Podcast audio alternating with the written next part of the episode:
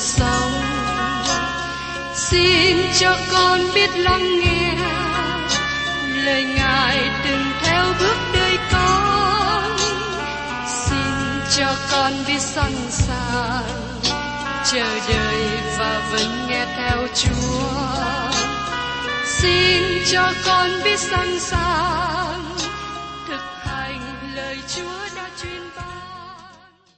Hân hoan chào mừng quý vị đến nghe chương trình Tìm hiểu Thánh Kinh. Đây là một chương trình học kinh thánh liên tục và hệ thống trong thời gian 5 năm. Chúng ta sẽ lần lượt khảo sát từ sáng thế ký cho đến khải huyền. Mục sư tiến sĩ McGee là người được Chúa dùng để sáng lập và thực hiện chương trình này. Ông tin rằng lời của Đức Chúa Trời có khả năng đáp ứng mọi nhu cầu cho tất cả mọi người trên thế giới, không phân biệt chủng tộc, văn hóa, trình độ tuổi tác hay phái tính. Ước mong quý vị theo dõi liên tục và giới thiệu cho thân nhân bạn hữu cùng đón nghe. Kính chào quý vị và các bạn. Chúng ta tiếp tục tìm hiểu trong sách Tiên tri Esai. Trong phân đoạn cuối của sách này, đặc biệt là trong Esai đoạn 43, tỏ bài cho chúng ta biết rằng Đức Chúa Trời không bỏ quốc gia Israel. Đức Chúa Trời có mục tiêu cho tương lai Israel. Và trong Tân ước, Phaolô cũng xác nhận rằng Đức Chúa Trời không bỏ dân của Ngài. Đây là điều được nói rõ trong tiên tri Esai đoạn 43. Bây giờ mời các bạn cùng tìm hiểu đến phần thứ nhất. Nhìn về quá khứ, sự sáng tạo, sự cứu chuộc, sự bảo vệ Israel. Trong Esai đoạn 43 câu 1. Bây giờ hỡi Jacob, Đức Sô va là đấng đã dựng nên ngươi. Hỡi Israel, Ngài là đấng đã tạo thành ngươi phán như vậy. Đừng sợ, vì ta đã chuộc ngươi, ta đã lấy tên ngươi gọi ngươi, ngươi thuộc về ta. Đây là một lời xác định rõ ràng. Đức Chúa Trời giảng cho quốc gia Israel trong cả đoạn này. Tôi không nghĩ rằng các bạn có thể hiểu lầm, trừ khi các bạn cố ý muốn hiểu lầm. Đức Chúa Trời nói về nguồn gốc của Israel. Hỡi Jacob, Đức Sô va là đấng đã dựng nên ngươi. Hỡi Israel. Chúa nhắc đến tên Jacob. Tên của ông có nghĩa là nắm rót. Một người tranh giành bằng mưu lực. Ngài dựng nên một quốc gia từ con cháu của Jacob. Đức Chúa Trời lấy bụi đất, nắng lên hình người, hà sanh khí vào lỗ mũi và loài người trở nên một loại sanh linh. Nhưng con người chống nghịch với Đức Chúa Trời. Vì thế giờ đây Đức Chúa Trời làm cho chúng ta trở nên con cái Đức Chúa Trời, từ những người tin cậy vào Đấng Christ. Tôi bắt đầu từ bụi đất, mang bản tánh xa ngã. Tôi là tội nhân chống nghịch với đấng tạo hóa, nhưng Đức Chúa Trời tiếp nhận tôi trong đấng Christ. Ngài ban cho tôi bản tánh mới. Từ gia cốp Đức Chúa Trời dựng nên một quốc gia. Ngài cứu chuộc họ khỏi Egypto bởi quyết và bởi quyền năng. Và họ trở thành quốc gia Israel. Họ thuộc về Đức Chúa Trời bởi vì sự sáng tạo và bởi vì sự cứu chuộc. Và trong Ê-sai đoạn 43 câu 2, Khi ngươi vượt qua các dòng nước, ta sẽ ở cùng ngươi. Khi ngươi lội qua sông, sẽ chẳng che lấp. Khi ngươi bước qua lửa, sẽ chẳng bị cháy. Ngọn lửa chẳng đốt ngươi. Đây là lời hứa chỉ đặc biệt áp dụng cho dân Israel trong phương cách Ngài đã giải cứu họ trong quá khứ. Thí dụ như khi họ băng qua biển đỏ, vượt qua sông giô đanh đặng băng qua đồng vắng. Điều này có một ứng dụng thuộc linh tốt đẹp cho tất cả con cái Đức Chúa Trời trong mọi thời đại. Khi ngươi vượt qua các dòng nước, ta sẽ ở cùng ngươi. Trong một số hoàn cảnh mà tôi đã trải qua, khi tôi bị rơi xuống nơi khó khăn, Ngài can thiệp và giải cứu tôi, kéo tôi lên. Và trong sai đoạn 43 câu 3 Vì ta là Jehovah Đức Chúa Trời ngươi, đấng thánh của Israel, cứu Chúa ngươi. Ta ban Egypto làm giá chuộc ngươi, Ethiopia và Seba làm của thai ngươi. Đức Chúa Trời không hạ thấp tiêu chuẩn cứu rỗi của Ngài. Cách nào Ngài ban Egypto và Ethiopia làm của thai cho Israel? Câu trả lời đơn giản. Đức Chúa Trời nói rằng, ta sử dụng các quốc gia này để trừng phạt ngươi, ta cho phép họ đối xử với ngươi như họ đã làm, và giờ đây ta sẽ đoán phạt họ. Trong trăm ngôn đoạn 21 câu 18, chúng ta đọc như sau. Con đường của kẻ gánh tội là quanh quẹo, còn công việc của kẻ trong sạch vốn ngay thẳng. Các bạn có ngạc nhiên tại sao Đức Chúa Trời cho phép kẻ thù nghịch đi qua đường của các bạn và gây ra nhiều khó khăn không? Ngài làm điều đó nhằm mục đích đem các bạn trở lại đường ngay và phát triển đời sống đức tin các bạn. Đức Chúa Trời ban cho người ấy sự cứu rỗi. Và trong trong ngôn đoạn 11 câu 8 nói rằng, Người công bình được cứu khỏi hoạn nạn, rồi kẻ hung ác xa vào đó thế cho người.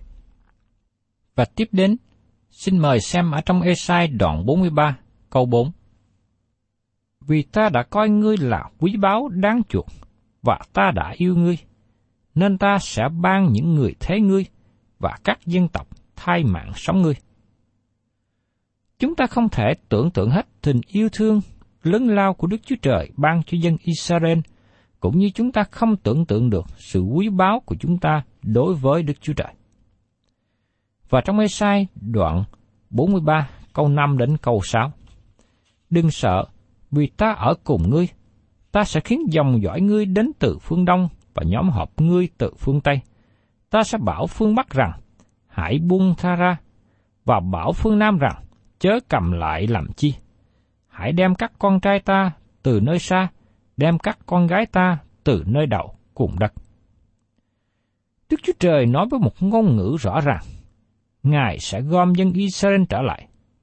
Và trong Jeremy đoạn 31 câu 10 tái xác nhận điều này.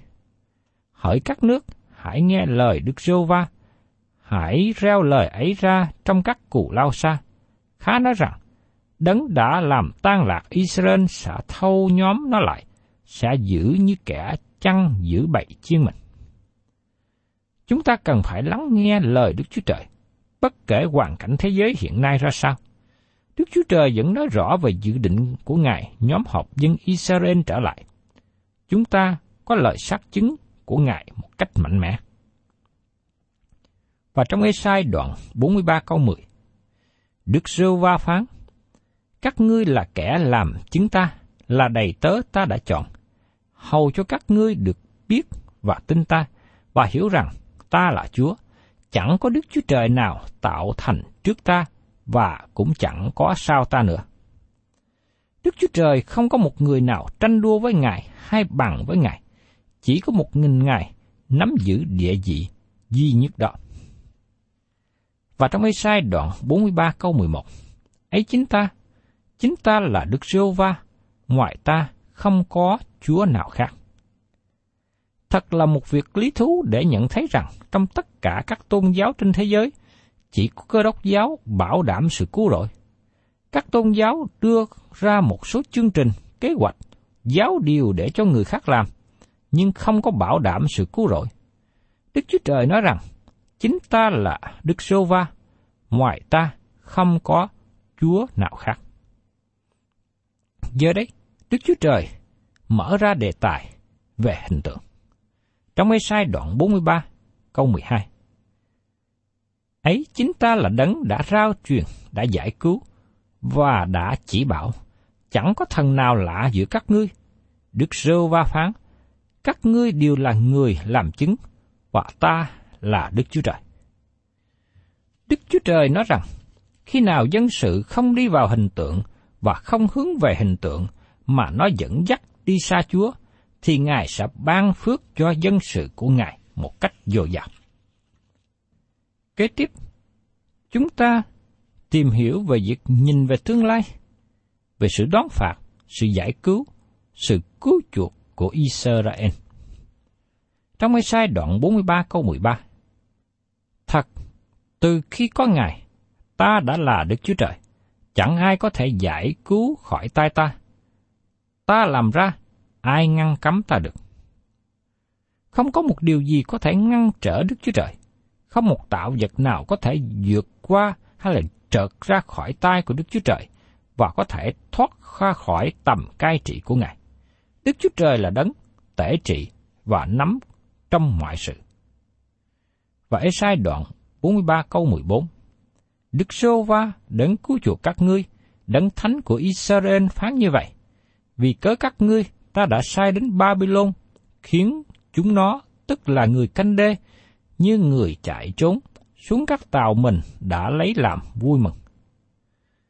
Trước khi nước Babylon được trở thành cường thịnh, thì số phận quỷ diệt của nó cũng được dự ngôn trước. Và trong Esai đoạn 43 câu 15 nói tiếp, Ta, Đức Sô Va là đấng thánh của các ngươi, đấng tạo thành Israel, tức là vua các ngươi. Đề tài quốc gia Israel không có bỏ qua. Đức Chúa Trời có trách nhiệm đem họ vào sự hiện hữu. Xin những người theo phong trào chống do Thái hãy chú ý. Ngài là vua.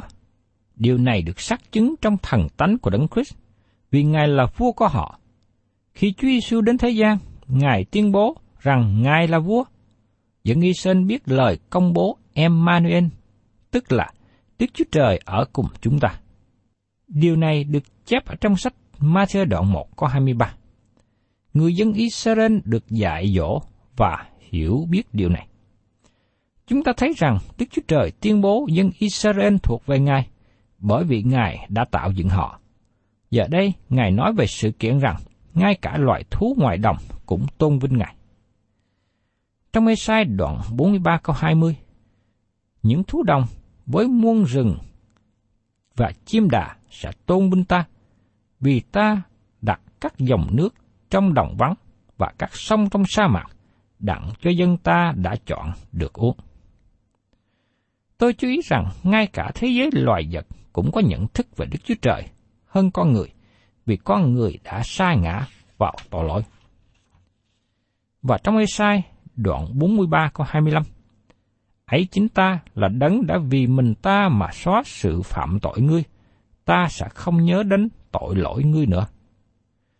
Đức Chúa Trời nói rằng, Ngài có ý định tha thứ dân Israel trên cùng một căn bản mà Ngài tha thứ chúng ta. Và trong Ê-sai đoạn 43, câu 26 đến 27. Hãy nhắc lại cho ta nhớ, chúng ta hãy bình luận cùng nhau, hãy luận lẽ đi, hầu cho ngươi được xưng công bình, thị tổ ngươi đã phạm tội, các thầy giáo ngươi phạm phép nghịch cùng ta. Điều này rõ ràng đề cập đến Abraham. Vì Kinh Thánh kỹ thuật về sự thất bại và tội lỗi của ông, chúng ta có lời kỹ thuật về vấn đề Abraham nói dối với Pharaoh về Sarah, vợ của ông. Từ ngữ thầy giáo ở đây có nghĩa là người thông giải. Những người thông giải lời của Đức Chúa Trời dân sự có khi cũng lầm lỗi và phạm tội. Nhưng chúng ta nhớ trường hợp của Samson, Samuel, David, vân vân. Và trong Esai đoạn 43 câu 28, Vậy nên, ta làm nhục các quan trưởng của nơi thánh, ta sẽ bắt Gia Cốp làm sự rủa xả, và Israel làm sự dèm chê. Đây là tình trạng hiện tại của Israel. Ngày nay họ không có hòa bình, bởi vì họ đi xa cách Đức Chúa Trời là đấng hàng sống chân thật.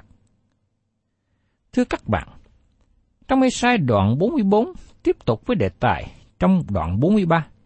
Do vậy, trong đoạn cuối đề cập về sự đen tối của sự đón phạt xảy đến. Trong Ê-sai đoạn 44 nói đến sự sáng về nước thiên đàng sẽ đến và lời hứa về Đức Thánh Linh. Trong đoạn này cũng nói đến việc chống nghịch với hình tượng. Đề tài này xuất hiện trở lại và đặc biệt trong đoạn này. Lòng người thường quay khỏi Đức Chúa Trời và hướng về hình tượng. Ngày nay con người không những thờ nhiều hình tượng bằng vật chất, nhưng họ cũng tôn sùng nhiều thứ khác giống như hình tượng, chẳng hạn như tiền bạc, thể thao, sự vui chơi. Khi đến Esai đoạn 46, chúng ta thấy cao điểm về lời tiên tri chống nghịch lại hình tượng. Chúng ta sẽ có sự suy xét về đề tài này nhiều hơn và thấy sự khác biệt giữa Đức Chúa Trời và hình tượng. Lời hứa của Đức Thánh Linh Trong Esai đoạn 44, câu 1 đến câu 3 Bây giờ hỡi Jacob, tôi tớ ta, hỡi Israel mà ta đã chọn, hãy nghe. Đức Sơ Va là đấng đã làm nên ngươi, đã gây nên ngươi từ trong lòng mẹ, và sẽ giúp đỡ ngươi phán như vậy. Hỡi Jacob tôi tớ ta, và Jerusalem mà ta đã chọn, đừng sợ chi, vì ta đã rót nước trên kẻ khác, cho suối chảy nơi đất khô. Ta sẽ đổ thần ta trên dòng dõi ngươi, và phước lành ta trên những kẻ ra từ ngươi.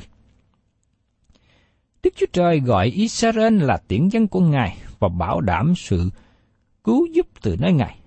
Có một lời tiên tri về Đức Thánh Linh.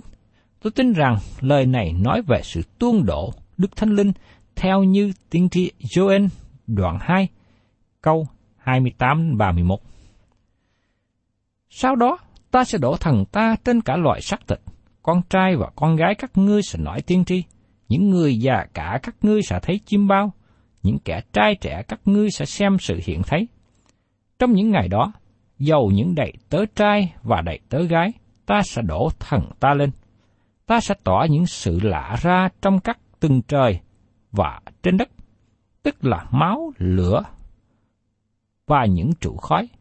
Mặt trời sẽ đổi ra tối tăm, mặt trăng ra máu, trước khi ngày lớn và kinh khiếp của Đức Giô va chưa đến.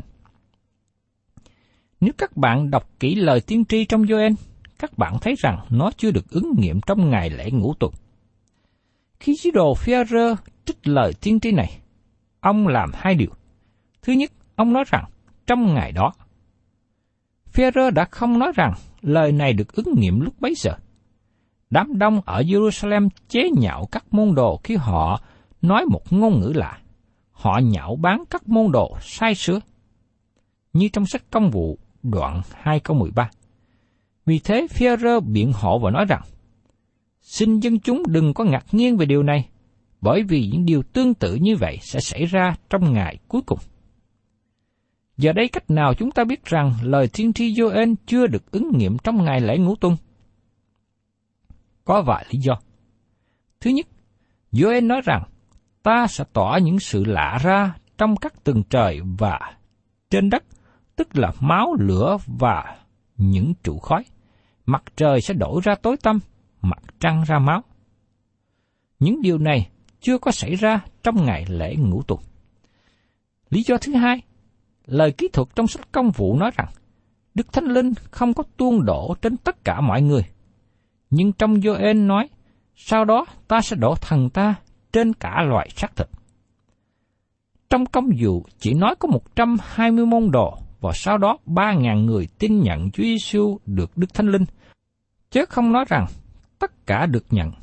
Và cho đến nay sau 2.000 năm, tất cả chưa được nhận Đức Thánh Linh. Có khoảng nửa triệu người dân trong thành Jerusalem thời bấy giờ, nhưng không phải tất cả mọi người đều đã nhận được Đức Thánh Linh. Vì thế sự ứng nghiệm lời tiên tri của Joel đến trong tương lai. Đó là lý do mà tôi tiếp tục nói rằng những ngày trọng đại nhất của Đức Chúa Trời vẫn còn trong tương lai. Và kế tiếp lời bình luận chống lại hình tượng. Từ câu 9 đến 20, chúng ta có những lời bình luận mạnh mẽ chống lại hình tượng.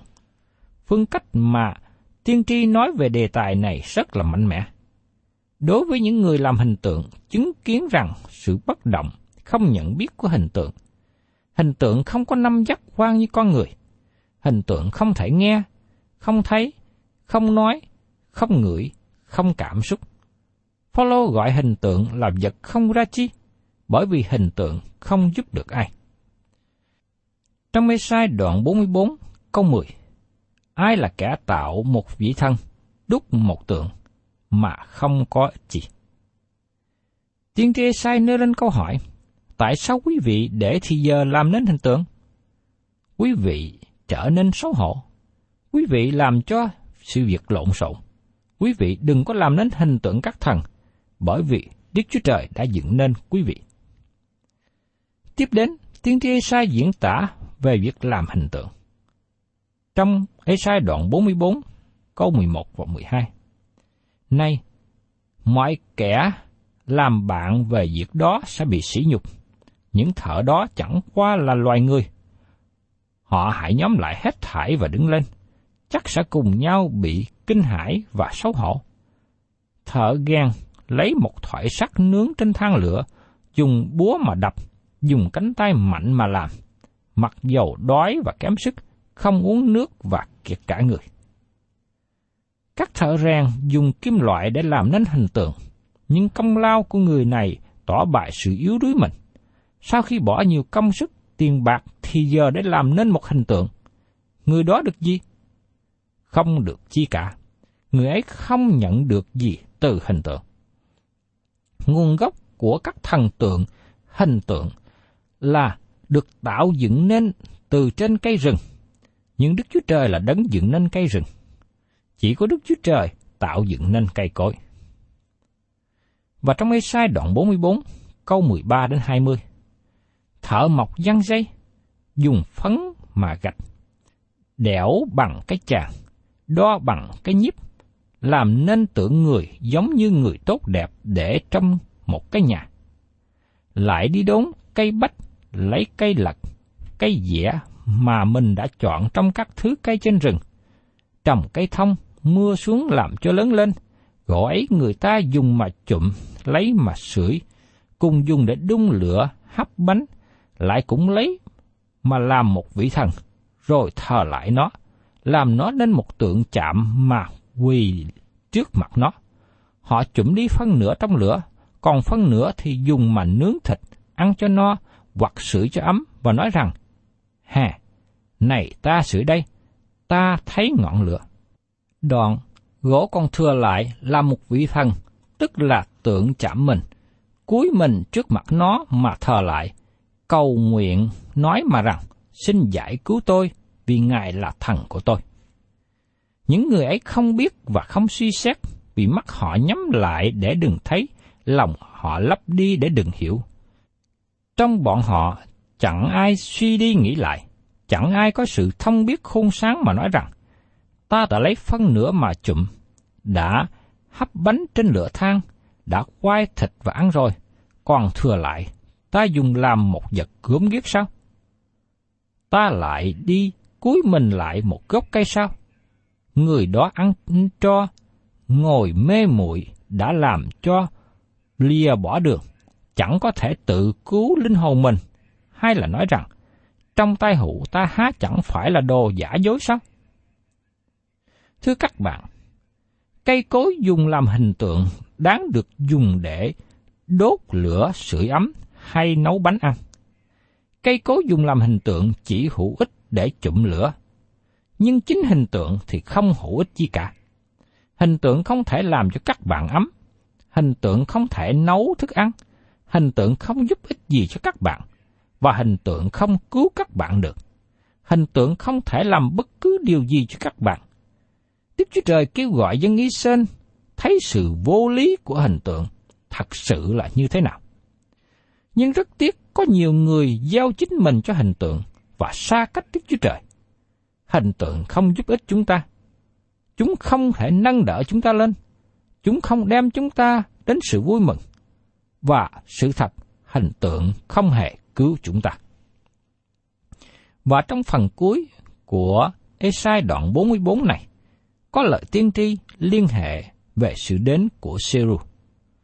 Mời các bạn cùng xem ở trong Esai đoạn 44, câu 26 đến 28. Chúa làm ứng nghiệm lời của tôi tới Ngài. Thiệt thành mưu của sứ giả Ngài, phán về thành Jerusalem rằng, nó sẽ có người ở và về thành của Jerusalem rằng nó sẽ được lập lại, ta sẽ dựng lại các nơi quan du của nó. Phán cùng vực sâu rằng, hãy khô đi, ta sẽ làm cạn các sông. Phán về Siru rằng, nó là người chăn chiên của ta, nó sẽ làm nên mọi sự ta đẹp lòng. Lại phán cùng Jerusalem rằng, nó sẽ được lập lại, và phán về đền thờ rằng, nên ngươi sẽ lập lại. Thưa các bạn, các câu này thật ra thuộc về đoạn kế tiếp. Đây là lời tiên tri nổi bật liên hệ đến vua Seru. Tên của vua được đề cập hai thế kỷ trước khi vua được sanh ra. Vua được gọi là người chăn chiên. Đây là một trường hợp duy nhất nơi mà một người ngoại được ban cho danh hiệu này. Và chúng ta sẽ tìm hiểu rõ thêm trong phân đoạn kế tiếp. Thân chào tạm biệt quý thính giả và hẹn tái ngộ cùng quý vị trong chương trình Tìm hiểu Thánh Kinh kỳ sau.